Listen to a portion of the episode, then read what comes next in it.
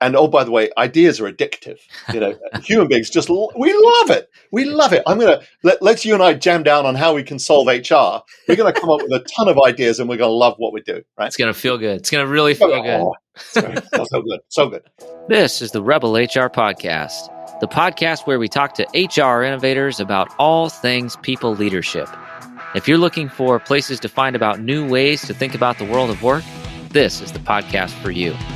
Please subscribe from your favorite podcast listening platform today and leave us a review. Rebel on, HR Rebels. Welcome, Rebel HR listeners. Thank you for joining us for another week. This one is going to be fun.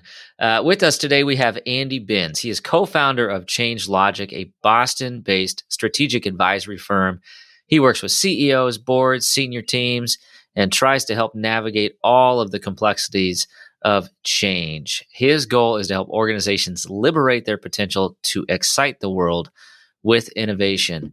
He has a guidebook uh, called The Corporate Explorer that helps with practices that enable managers to go from idea into action and demonstrates how success is not only possible but may offer entrenched companies better odds than venture venture cap venture capital backed startups. Thanks for joining us, Andy. Hi there, Kyle. Very nice to be with you. Thank you for inviting me on your show.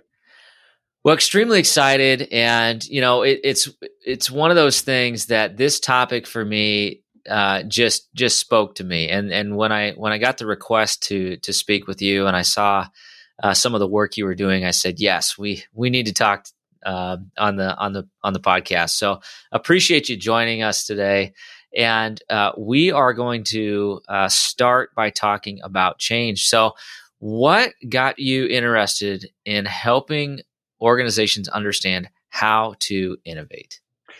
Uh, well, you know, I, th- I think what what what what got me really interested in this was um, yeah, I, I I I really am a bad employee right? I, I, just hate being inside organizations at some level, and and so you know, I I I think that uh, I wrestle with that that issue, and the and the and the one place that uh, things seemed to click for me um, was when I was with IBM. Um, this was 20 years ago. Um, so, you know, that means I'd already had, you know, 10, 15 years of, of, of being a bad employee before I got to this point. and, and, and and I and I got assigned to work with um, IBM had these emerging business opportunities, and these were like new businesses. The idea was to um, to create from the assets the company had some new places that it could explore, right? And I was like, okay, I've not. I, have not. I've read stuff about innovation. I had done some stuff in my previous consulting career around innovation, um, but this was the moment at which my imagination fired because I saw a place where the um, um, the, the, the rebels, um, to use your term, um, could actually live in an organization. That there is a role for those who want to push the boundaries uh, and to take uh, organizations in a different way. And I just thought it was a, a neat combination of innovation in large organizations. Um, I I love that, and you know what's really interesting about that? Um, first of all, I love that you're like, yeah, I'm just not a good employee. um, but I, I would, I might, you know, flip that a little bit and say, you know, um, maybe you're not a good employee in an organization that doesn't let you be creative and innovative. Is is that fair? Well, so so so so that that may be, but but the the interesting thing that um, that's embedded in your question about let you be right? Yeah. Is that it's the organization's job to enable us. And I don't think that's very often the recipe of success, right? And and so that's part of the thinking behind this book, Corporate Explorer, um, how corporations beat startups at the innovation game, is that when we look at examples of really successful innovation in large corporations, it has at the center a rebel, somebody who is going to seize an opportunity, sees a problem in the world they want to solve, and it's them who take bring the energy to bring the purpose, bring the passion to convert that into a business. And they're very rarely given the opportunity. Most of them take it. right? Uh, and and and that for me is a little bit of the same story. So you've got to take these opportunities, and yes, organizations can enable, and I don't. We can talk about how you do that, but I just think that's an important sort of marker for for for, for the way I think about organizations and innovation. I think that's such an interesting point, and I have I don't know that I've ever really thought about it that way. But you are kind of bursting all of our bubbles in HR, where we think like it's up to us to build the you know the the platform for innovation. But um, what it sounds like to me in in what you just described is it's more about us getting the right people empowered to do the work, and then and then getting out of their way Am I on the right track there? I, I, I think I think you are. I mean, I think that there's a little bit more we uh, we, we can say, but but um, the the the the notion is that within most organizations, and after a while, this isn't true. Right? They can get to the point where where where that you you have a hard time with this. Most organizations, there are explorers. There are people whose bias is towards how do I create, create, create how do I do new, new, new? Right. And then there are people who are much more how do I optimize? How do I bring stability? How do I bring regimentation? And what you need to do is figure out how you set some number of those explorers free, not all of them, because then you just create a zoo, right? But allow some of these people to, to, to really drive, give them a license to explore. Uh, uh, if you will, uh, and and that that is what will secure the sort of innovation outcomes um, that uh, many organizations are looking for, uh, and and that um, that that impulse that they have is very similar to an entrepreneur. So some of what they do is different, and some of what they do is very di- uh, is, is is is is the same. It's it's a matter of understanding the difference between the two. There's one other thing, one other bubble I want to burst, Carl, if I may, which which I think is important. So, uh, and, I, am afraid I'm gonna, I'm gonna, I'm gonna, I'm gonna blame HR for this one, uh, just, just, just, just, just for that. We're fair so, game. Go ahead. yeah, yeah. You asked me on your show, so, so here, here is what happened, um, and it, and I, I, will generalize this point in a sec. I'm in um, Germany in an unnamed large financial services company, and I'm with the head of global talent, and we're discussing the work we've done with them to think about how to create an innovation unit to explore some opportunities that they see to go after. And um, this is maybe my third or fourth visit. Uh, and I say to her, so, you know, leadership of this unit is really important. You know, what progress have you made? Ah, yes, Andy, we, we have come to a solution to this. We've decided we'll hire from outside because that way, if we fail, the consequences are less right? In other words, it won't do any harm to our talent succession if somebody fails and we have to eject them from the system, right? Hmm. Outsiders have a really hard time leading innovation inside corporations because they have no social capital. They have no track record of performance. They don't have any favors they can call on from other people. And so what we find is that ones who are really successful at this have a track record. People know them. And when they fail, because we can get onto this, innovation is often about, you know, this notion of rapid failing, learn, learn by testing and, and so on, that, that you don't know, is it the person or is it the idea? Did they learn something or is it just because they're not very good?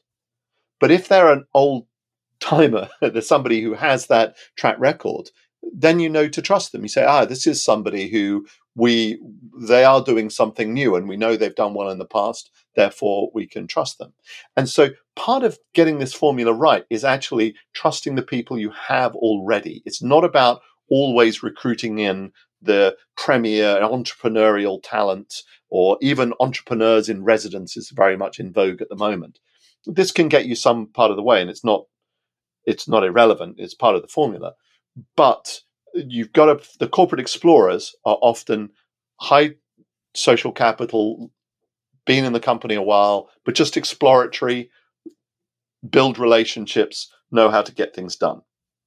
And you and the job is how do you set them free? That's re- that's really interesting, and it and it does go counter to what so many organizations do. Right? It's the well, we need new ideas or we need to come up with, you know, a new go to market strategy or whatever yeah. uh, the, the innovation need is. And it's like the immediate default uh, choice is, well, we better go hire from the outside because we probably don't have that person inside the organization. That's the assumption, right? Like that's like the base case assumption. But um, it what you just described, it's really interesting. I'm reflecting on innovation in the HR space, which is uh, obviously one of my favorite things to do. Sure. Um, but a, a, great example in my current organization, uh, I have been here for um, just about four years now. I didn't really start making any traction until about two and a half years in. And, and a lot of that had to do with exactly what you described. I didn't necessarily have any social capital. I was an unproven resource. People were like, I don't know if I want to give this guy any any headcount or invest because I don't know if the direction that we're going here is is is worth it. Right? It's like there was like that, and so I didn't have really didn't have many resources, and and um, you know, fortunately now we're we're making progress, but it, it's it's slow. Yeah, it, it takes a long time. Um, but it's um, it's a really interesting point. And, so. it, and it's I've seen that in HR as well. One of my clients has had a succession of HR leaders they're about to get another one. And unfortunately, the, the initial reaction to the person coming in will likely be, well, is it worth me spending my time, right, with this person? Because you know the last two didn't didn't didn't last uh, uh, either, and it's the same phenomenon. Yeah, and, and, you know we we just have to respect social networks, even in you know modestly sized organizations right? Um, maybe especially in modestly sized organizations um, because they they look and often are very you know friendly and affiliative. But that that doesn't people may like you but that doesn't mean that they're going to help you or that they're willing to put what they have now at risk. Uh, that's the challenge. Absolutely so i think it's you know I, I think one of the really interesting points you made is we think about you know things like org design and and talent selection and and where you know where's the right seat on the bus for this person was was the mm-hmm. point that you made about you know that balance like the the mm-hmm. optimizers and the explorers. And you know yeah if you have too many explorers and it, it, it is a zoo right? It's like a yes, yes. bunch of monkey monkeys swinging from tree to tree and you're like wait, wait, wait, a minute. Where's the where's the entrance to the zoo again? Like how do we get out and uh, so so as you as you were you know writing this guidebook and kind of and yeah. doing your research and, and just in your you know your your vast experience with organizations uh, what what tactics have you seen that work as it relates to you know how do i structure an organization uh, to to empower the right people and optimize the right roles. Good good yeah. So so first we think about innovation as being about three disciplines right? Ideation incubation and scaling. And and they're each um, you know they're obviously related and and and in real life they're not quite as separate as that makes it sound. You're often working on scaling even as you're doing ideation. But but for the purposes of understanding think about them as three separate disciplines and and ideation is about re- is about understanding unsolved customer problems. What are the the jobs that they want to do um, that if you were to solve for them you know you, you, could develop you know strong customer loyalty and attraction. Incubation is about experimenting um, using data um, to tell you which ideas to invest in uh, and avoiding the trap of investing ahead of your learning it's one of those great big corporate things. Let's just spend money on it, right? Rather than let's move slowly, incrementally, incrementally, test and learn. And then scaling is about converting uh, a successful experiment into revenue. And it's a place where most uh, corporations or startups for that matter really struggle. Right? Corporations have particular struggles, uh, which is unfortunate because they have most of the assets to do the scaling. But we, we can talk about that. One of the things that, so if you've got that sense of ideate, incubate, scale, you're going to treat each of these differently. Right? Ideate is about engaging many people. Right? It's um, inside the company, outside the company. Deep customer insight. It's an opportunity to turn the company outside so that you drive as much outside in innovation, not inside out. It's not a matter of what you know, what technologies, processes, products you have. It's a matter of what problems you solve So that that's a big piece of of why ideation. I think also why CEOs often bring us back to ideation because they see that opportunity to connect us more with customers. Mm-hmm. So it's okay to make that a mass um, um, uh, involvement opportunity in a company, but you've got to select. Not everything you decide on is something that you're going to progress. So at some point, you've got to say, okay, there's a down select to a set of opportunities um, that you're going to um, then incubate. Right now, in the book, we talk more about how do you set up ideation so that that's easier, and we we talk about you know even in ideation narrowing around areas that have the most opportunity and things like that. But at some point, you're going to make a hard decision, and then you incubate. And at this point, there's a st- you start to think about well, we're, we're ready to invest, so I'm going to take some of Kyle's time and I'm going to focus him on this innovation. Right. So you start to we we often set up um, a sort of a sprint team, or like an agile process. Um, uh, and for the first 90 days, we've got people sequestered to a team for maybe you know half of their time um, to do this, uh, and they're going to go through that first level of validation of the business. And then after that first 90 days, you've got to decide are you going to pony up the investment to put people on 100%. And at that point, you're creating a venture that you're going to separate away from the core business. Right? You've got to separate an explore unit from the core business. It doesn't have to be off in a different building. Some people do put it in a different building or a different city. Mm, and, and but even if it's just on a different floor, or if there's a corner of the building that you can give it to, because often when you're exploring into new areas, it needs to work in a different way, have a different culture, different working practices, because you might be addressing a, uh, a different customer set or business model or whatever. And then the scaling story, you're definitely into this is a separate organization with its own uh, routines and so on.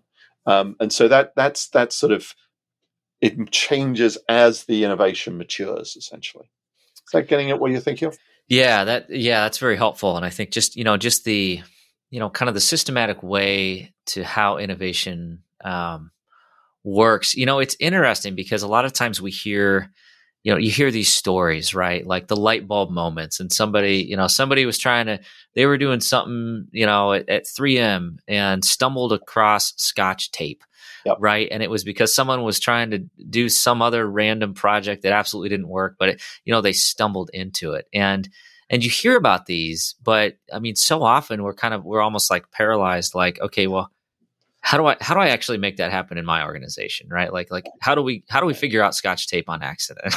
and, and and and Kyle, I think this may be where you're going. My reaction is we're solving the wrong problem. Right? That, that that we're solving the how do I get lots of ideas problem, and and oh by the way, ideas are addictive you know, human beings just we love it. We love it. I'm gonna let, let's you and I jam down on how we can solve HR. We're gonna come up with a ton of ideas, and we're gonna love what we do. Right? It's gonna feel good. It's gonna really feel oh, good. Oh, so good, so good. But but but the problem is about is all about incubation and scaling. And and it's not about creativity. I've got nothing against creativity. I've got nothing about generating lots of ideas. But really we're focused in the wrong place and this is one of the challenges that corporations get into. So that's why we end up with with um, innovation schemes that just have t-shirts or mugs or or big large scale events or you know jamborees uh, uh, of ideas rather than doing the, the that that committed stuff of actually innovating. And the energy can't come from the organization alone. It's got to come from these corporate explorers that's why they're so important because that that is what works externally. You know, venture capitalists rely on great entrepreneurs and they look for serial entrepreneurs, right? People who know how to do this so that it's in their bones to be an explorer. And and that is what what you see in corporate explorers as well. It's people who just have that passion, commitment, uh, and also, and this may be different to many entrepreneurs, selflessness they have to be ready to let other people make them successful. Right? Uh, and so that means sometimes they're less showy, less um, uh, it's all about me than than than than we're looking for. Right. So so you might have explorers in your organization, you haven't realized it because they don't make as much noise, but actually their capacity to lead and their capacity to identify opportunities may be outstanding. And that's certainly the case that we see in some of these uh, stories in our book. That's a really interesting point, and I'm reflecting. So my organization, we're uh, uh we make equipment, uh, manufacturing mm-hmm. equipment, you know, capital, big grinders and things like that, you know, um, and so we have a lot of engineers, and it's you know mechanical minded engineers, people who are just trying to figure out, okay, how do I make this, how do I make this work a little bit better? How do I help out a customer? Yes. And and and some of our best innovators, as you described that, you know, I'm I'm thinking through some of the like we're talking like literally industry changing innovators. Mm. They're super introverted. Mm. Uh, they're not showy. They would never take credit for anything, despite all the publications that prove them wrong. yeah, yeah, and yeah. and but but they are just they are churning out right. that work and um, to the point that you know the the industry looks at them as innovators, not just the organization. And yeah, you know, and and if we don't incubate those those folks and, and allow them the opportunity to scale, um, anybody in the industry would hire them sight unseen at whatever salary they asked for, which would yeah. not be much because they're humble and yeah. selfless, yeah. and you know, and and and it's uh, it, it's a really interesting point. You know, a lot of times we think about these flashy, you know, Tesla driving um, entrepreneurs. Uh, maybe that's not the right profile. uh, that's right, and and and many of these innovation programs involve setting up, um, you know, high profile innovation labs and so on, which I think incidentally have a role. Um, but they they're not the same as what you just talked about. You know, I bet they none of these people had an innovation lab. They did, right? they had an office with a yeah. with a couple of greasy parts and some and, yeah. and, a, and an idea, yeah. right? yeah, exactly, exactly.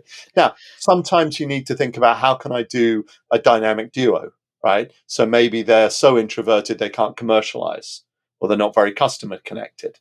And and actually, if you look at many successful startups, you know, like Yahoo or Google, you actually see a dynamic duo. There's an insider and an outsider.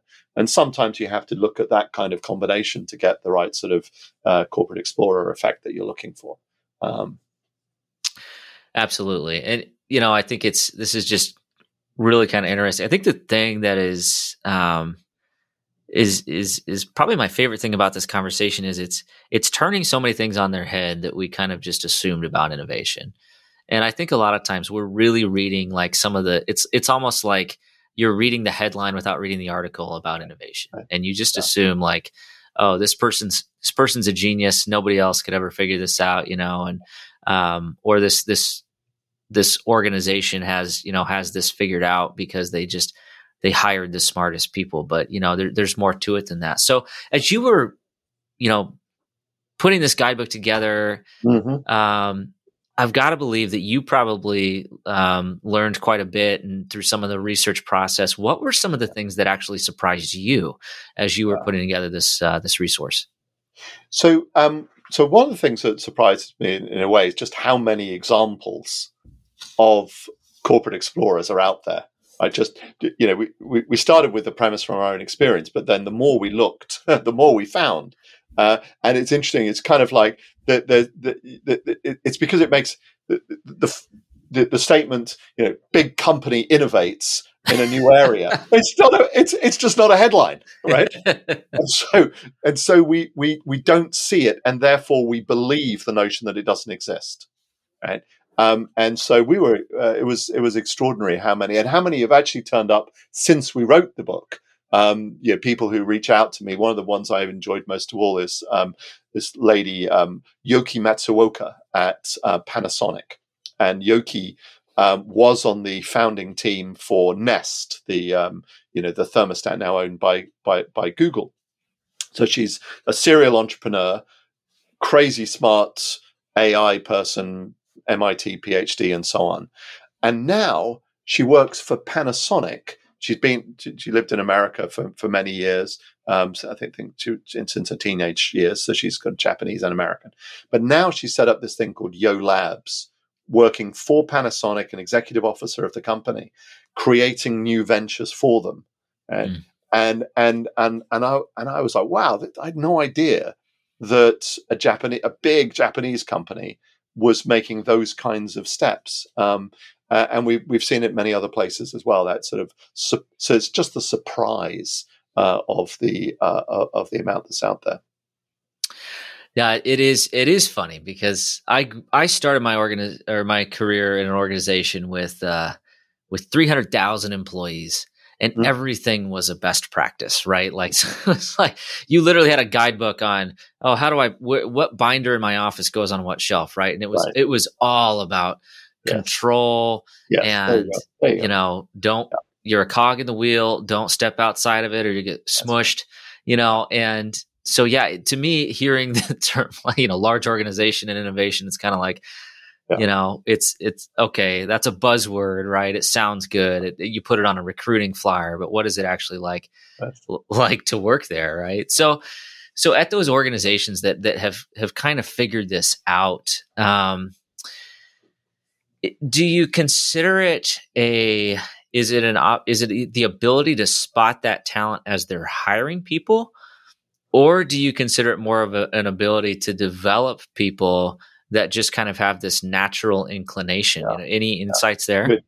Yeah, I think I think we do need to make um, this um, identification of of talent probably when they've been recruited. I don't know that you you bake it into a recruitment process necessarily, but certainly when you've recruited people into the company, are these explorers? How many explorers have you got?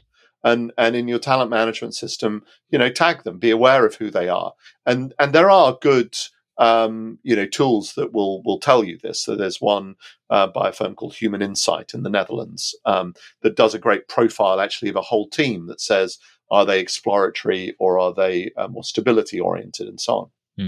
You know, we talk a lot about that, but it's, it's a good tool. So use something like that. There are there are others out there that will do something similar, and and and then I think the other thing you need to do is create these opportunities where they feel they have the license to explore.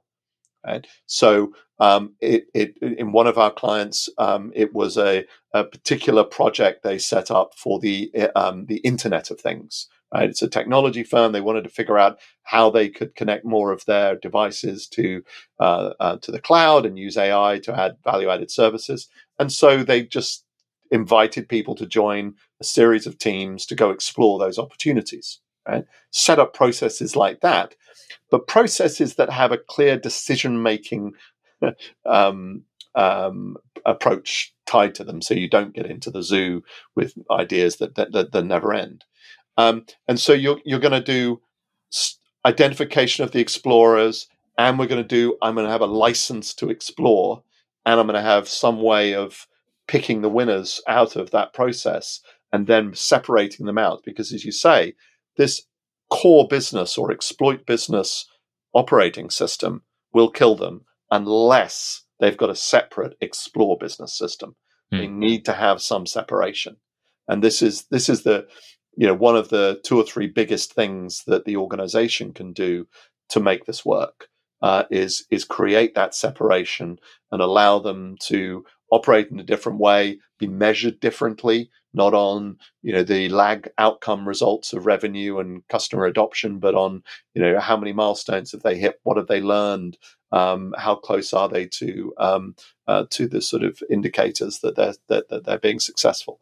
And if you can do that piece right, um, then then you know you'll be a long way forward to empowering your explorers. Yeah, I think that's really interesting. You know, what's interesting about that is it's the it's the same idea as the large organization who is very structured has, but it's putting that structure in, into a format that actually uh, fosters the exploratory, you know, success. Right? It's that yes. you know we always talk we talk about KPIs all the time, right? And it's always you know quality delivery on time, you know, et cetera. And um, you know, but when you're talking about innovation, you know, yeah, um, I can't remember the organization now, but you know, I know the organization that that actually tracks how much failure do you have. Um, I think it's I think it's um, I think it's Mars uh, really, that they actually track. You know, Good. you know, it, you have to have so many failures this month, uh, or you're not successful. right? Right, right, Or you must be sandbagging. Right. If if, right. if you never fail, it's because you're too safe. Yeah. yeah. yeah. Right. Yeah. So uh, really really fascinating and and I think um, you know, I, I, from my standpoint, I'm just thinking, geez, I don't know, I don't know that we do a good enough job with that, right? You know, we're still trying to fit our explorers into the same box as everybody else. Yeah. You know, one of the things that I think through is, um, you know, compensation and incentive programs and a lot. Yes. And so we're trying to figure out uh, right now what what what is an incentive program that makes sense, that is controllable but makes sense, but also allows for the you know the kind of the entrepreneurial flexibility that that we need uh, yeah. to innovate. So what what are your thoughts there on? Uh, so this this is a, a, a, chapter in, in our book uh, is around um, uh, rewards and incentives, and and and so there's there's there's an assumption again that the best way to get corporate explorers in your organization is to figure out how to play pay them in a way that reflects what an entrepreneur might get, right? Mm-hmm. Uh, and and you know, in some cases, that's led to companies um, actually sp- spinning out a company with employees in, right? And then buying them back again and having them operate in the company. All that meant is that suddenly you were sitting next to a millionaire. And you know yeah. that that didn't really help employee engagement or or, or, or could, or, you know, could be morale reducing. right, right. And you know the funny thing is that all of the really successful explorers that we talk about in the book, like uh, Jim Peck at LexisNexis, right? It's an Ohio uh, company, right? Uh, and they built this um, LexisNexis uh, Risk Solutions. Or um, we talk about Christian Kurtisch at UNIQA Insurance in um, Hungary and now uh, Austria. Uh, or Kevin Carlin at Analog Devices creating this condition based monitoring business. They didn't have any special incentives. Yes, they benefited personally, uh, and, and and Jim is now on his third gig as a CEO, right? So you know their careers grew, they've done well, you know, hopefully financially as well. But there was no special incentive scheme to allow them to do that. I think there are some modifications you can make, maybe to um, to put them on longer term incentives rather than anything that's shorter term. But but this sort of shadow stock and all these other kinds of ways of giving special incentives uh, I think you know, could lead to some very unfortunate outcomes. And there's no evidence that they're needed. Um, what's needed is you know this this giving them the license, putting them in a position that they can succeed. You know, I think that's really interesting, um, and it, it, it, reminds me of um, you know all the research around incentives. Uh, you know, especially monetary incentives, or or you know uh, short-term incentives. You know that a lot of times we put this this goal in place or this metric, and we think, okay, if if this metric is achieved, here's the incentive, and that is going to impact human behavior in a in a positive way because that yeah. this is a driver. But um, I, I I can only assume that in your research and, and in your work with corporate explorers that many of them are probably not as driven by by money, but they're more driven by the opportunity to make a change right. or make That's an right. impact or innovate. That's right. I mean, and, and, one of the corporate explorers that we talk about, um, he he had this idea. So this is um, Christian Kurtisch in, in Hungary. He had this idea for a, an entirely new insurance business model, and um, in the book we tell the story of how he gets agreement from his managers to go forward with it. But he also took it to venture capitalists. He had two firms ready to back him to spin it out as his own firm. And he makes the choice to stay inside, knowing that the financial rewards would be different. But, you know, it's about his tolerance of risk, the sorts of risks he wants to take, right? We often miss, we think of risk as just being one kind of risk. There's lots of different risks we take. Right? And he was willing to take the risk of moving, you know, being unpopular with his colleagues right? And but but but he wanted to stay within a corporate environment because he liked the assets uh, and the ability to get things done, and he liked the people. He's a part of a system. You know, he actually l- likes where he is and the people that he's that he's with. He's a part of that community, right? Um, and so that it it it's for him the finance wasn't important. At, well, was, I don't want to wasn't as important. I'm sure he cares about money, um, uh, but what mattered was that he could do this and reinvent his own firm because he's a part of that firm. He's a part of that mm-hmm. community. It matters to him. It's part of his values to be there. It's part of his value. He did this from Hungary, but this is now moving across Europe. And, and it matters to him to be a proud Hungarian as well. You know, and and and the same is true of you know in, in Ohio. I'm sure you know it's just like what the difference you make to your community, to your city, to your company, actually for some folks is a big motivator in all of this. Yeah, just take a look at how many people wear like college football teams on their yes. on their clothes, right? Sometimes that sometimes that drive is yes. is as important um, yes. or or very important. Yes. Um, so I do want to talk. I, I, have one more question, and kind of yeah. in the same vein, and it's I think it, it's about organizations who are changing rapidly and becoming more corporate. So you know, going through a growth journey, and and and you know, naturally when you get, get bigger, you start to put in more stuff, more bureaucracy, more controls, more, you know, more of a corporate mass to make sure that things are checking and uh, out and everything. So, so how, how do organizations retain what got them there? That entrepreneurial edge, that innovative spirit, you know, what, what are the strategies to make sure you don't lose your kind of your core purpose there? This, uh, this is really important, Kyle, and, and, and we've been, um, we've consulted to a couple of firms that you know we would call unicorns, and you know they've both gone public in in uh, in the last um, in the last year through you know the SPAC route to going public, and and it, and it's exactly the story. We've always been entrepreneurial. We're now you know um, one of them a billion dollars in value uh, in in revenue as well as in value, uh, more more value, and um, and and but there's new things we want to do but as we started to try to do them we struggled. We couldn't do the thing. And and it comes back down to the founding team right?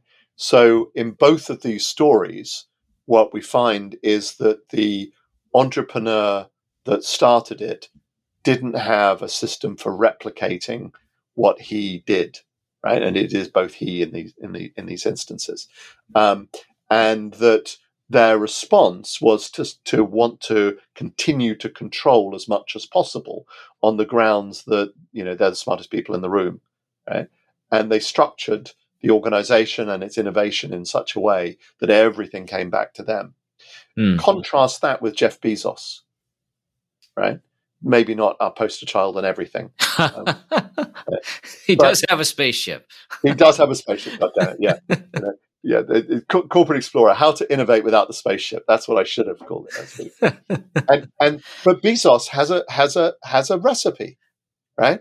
He has a um, everybody gets the right to propose new ideas, and he's got this PR FAQ system, one page press release, what the customers get out of my innovation, FAQ, frequently asked questions, my backup as to the kinds of questions you might have about how we're going to get it done right? System for how that can get proposed. And if you have uh, an idea that people like, okay, well, I'll give you a two pizza team. In other words, only so many people can be fed by two pizzas, right? To go work that up into uh, an MVP, and we'll take it into trial and find out. This is the incubate piece that I talked about. And then when he scales, Amazon has all these separate units that operate with some high degree of autonomy, but they're all linked by two things. They're linked by APIs, so everything is interoperable, and secondly, uh, by a management system that is consistent, so they can all all of their performance is transparent, and the comparison to others is transparent. And so, you know, this is the difference. Do I think I replicate innovation results just by my personality, or do I put in place some minimal system that allows ideas to come up and give them the autonomy without sacrificing the access to the, the assets of the core business, if you will? So does that make sense? What do you think? Yeah, yeah. That you know, it's um, it's a really interesting um, example, and I'm just reflecting on you know your um, you know kind of your comment that that corporate innovators have an advantage over some of these VC firms. And it sounds like to me, I mean, sound it's the systems, it's the yeah. structure yeah. that can enable the scaling and the yeah. and the incubating, and not just the not just the light bulb ideas. And and and the fallacy that many of us sit with is that that it's the ideas that matter right? Mm. We all think that like Polaroid and Kodak and um, Nokia and these other firms that they got disrupted and kicked out of, you know, and sent into bankruptcy because they didn't see digital technologies coming. They didn't see digital photography or they didn't see app stores and touch screens and smartphones. It's totally untrue. Right? They all had the technology. They all had the insights. And Polaroid had the world's first megapixel camera in the market in the 90s. Hmm. The issue is they couldn't execute. It's about how do you use these assets that makes the difference, not whether you have the ideas. Uh, and and that is the hard part of it. You know, I've, I've portrayed a very positive story, and I and and and my my I've written this book with two professors, and you know, um, Mike Tushman from the Harvard Business School, Charles O'Reilly from Stanford, and so I've got another story about what it's like to have you know a Harvard and a Stanford professor marking your work every week. Okay, Sounds a little, a little intimidating, threatening, yeah. but but but um, um, I've forgotten what I was going to say then. Um, what did I say before then? Yeah, you were talking about um, the uh, um, execution, and uh, and then we've had a positive slant on this. Oh yeah, yeah. So but, Mike Mike Tushman Mike, Mike Tushman always says, "What are the counterfactuals?" Right. Mm. It's all very well to have these great stories, but there has to be a and there are counterfactuals in the book, and the the the biggest is GE, right, and how it pursued GE Digital, um, and and and what killed it was the social network, right? And so a lot of the um, there, there's sort of there's a lot of uh, a view that if you have the CEO's support, you must succeed. Well, he had all the support Jeff Immelt, as CEO of GE, could possibly give him. Right? It it, it the, the the the guy stuck his future on this strategy to be a software company, and and and that. But the, those weren't the things that killed Bill Ruh, the leader of GE Digital. It was the sort of silent killers in the organization, uh, like the system of optimization and so on. So it, I, I, I, do need to to to, um, to highlight that, this can be tough uh, as well. No, yeah. no, no different, no doubt. That sounds like everything in HR. You know, you start with these great intentions, and then, and then, oh wow, this is uh, this is a lot harder than we thought it was going to be. But uh. and, and, HR has a has a core explore problem the whole time because you know, I want to get paid. I don't want to, and if I'm managing, I don't want to end up in prison for some breach of regulation. You know, there is a there is a core business of HR that you cannot um, screw up, and then there has to be an explore.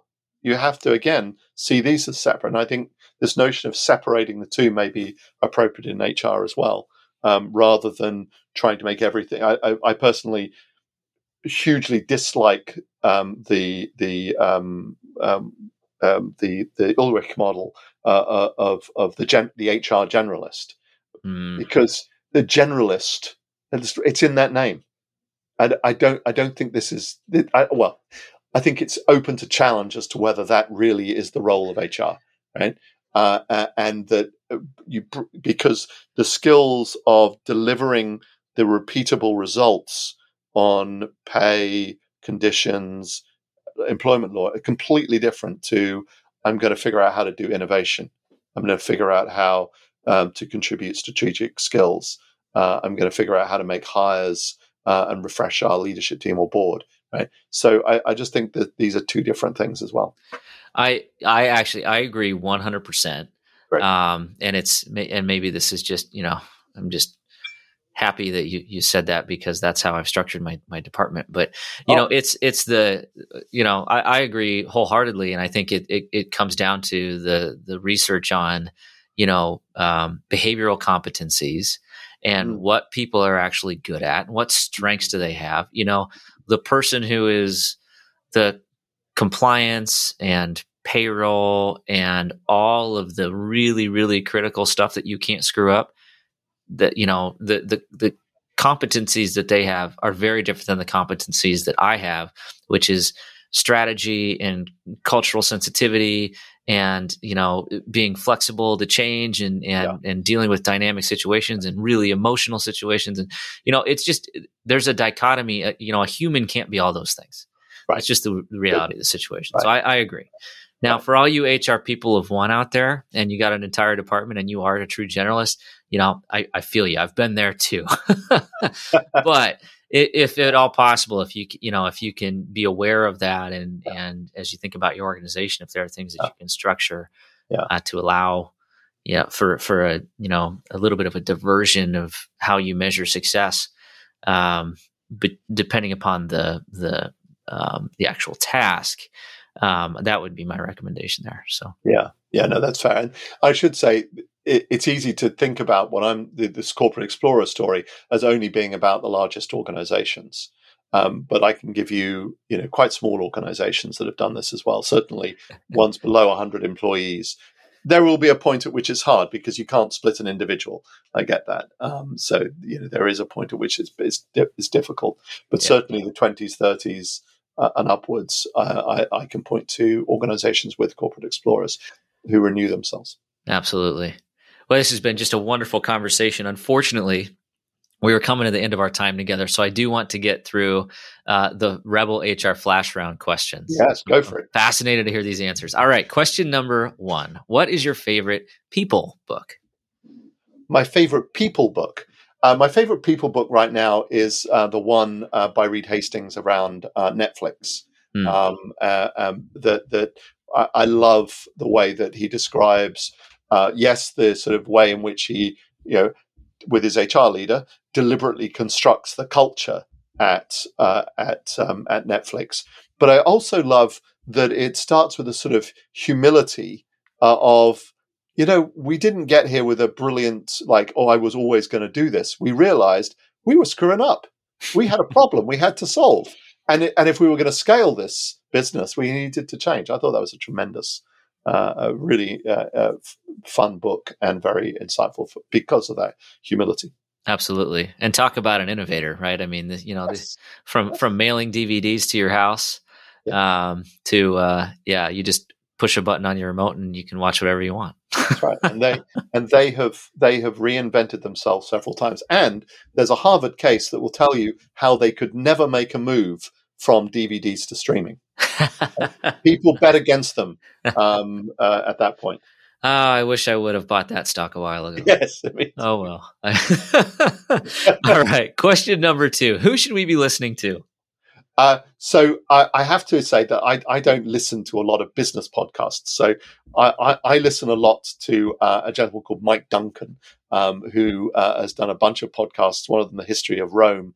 But I, am an addict of his of his very long running sequence of revolutions podcasts, uh, and and he's gone through the British Revolution, the, the English Civil War Revolution, the American Revolution. Until I became a citizen, I'd call that the uh, the rebellion, but you know now I recognize it as a revolution. yeah, you're um, not allowed to be a citizen if you call it that. I don't. I don't think that's on the test. That's right. That's right.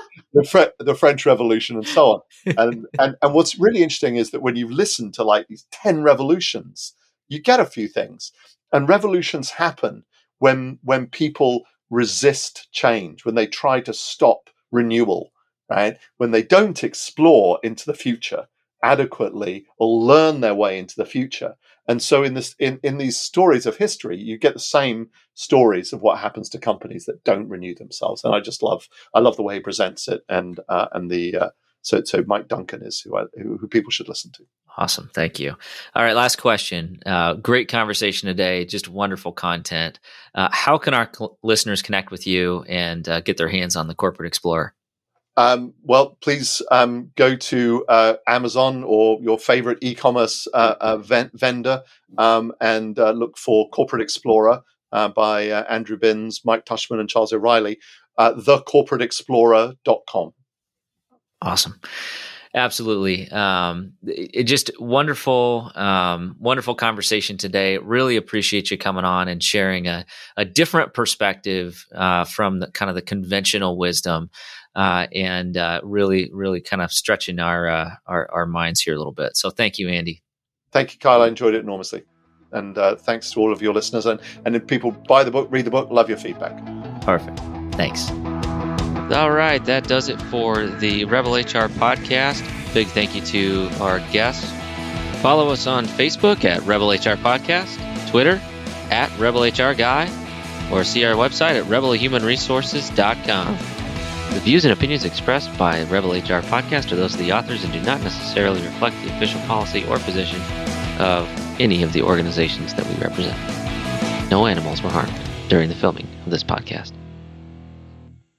Baby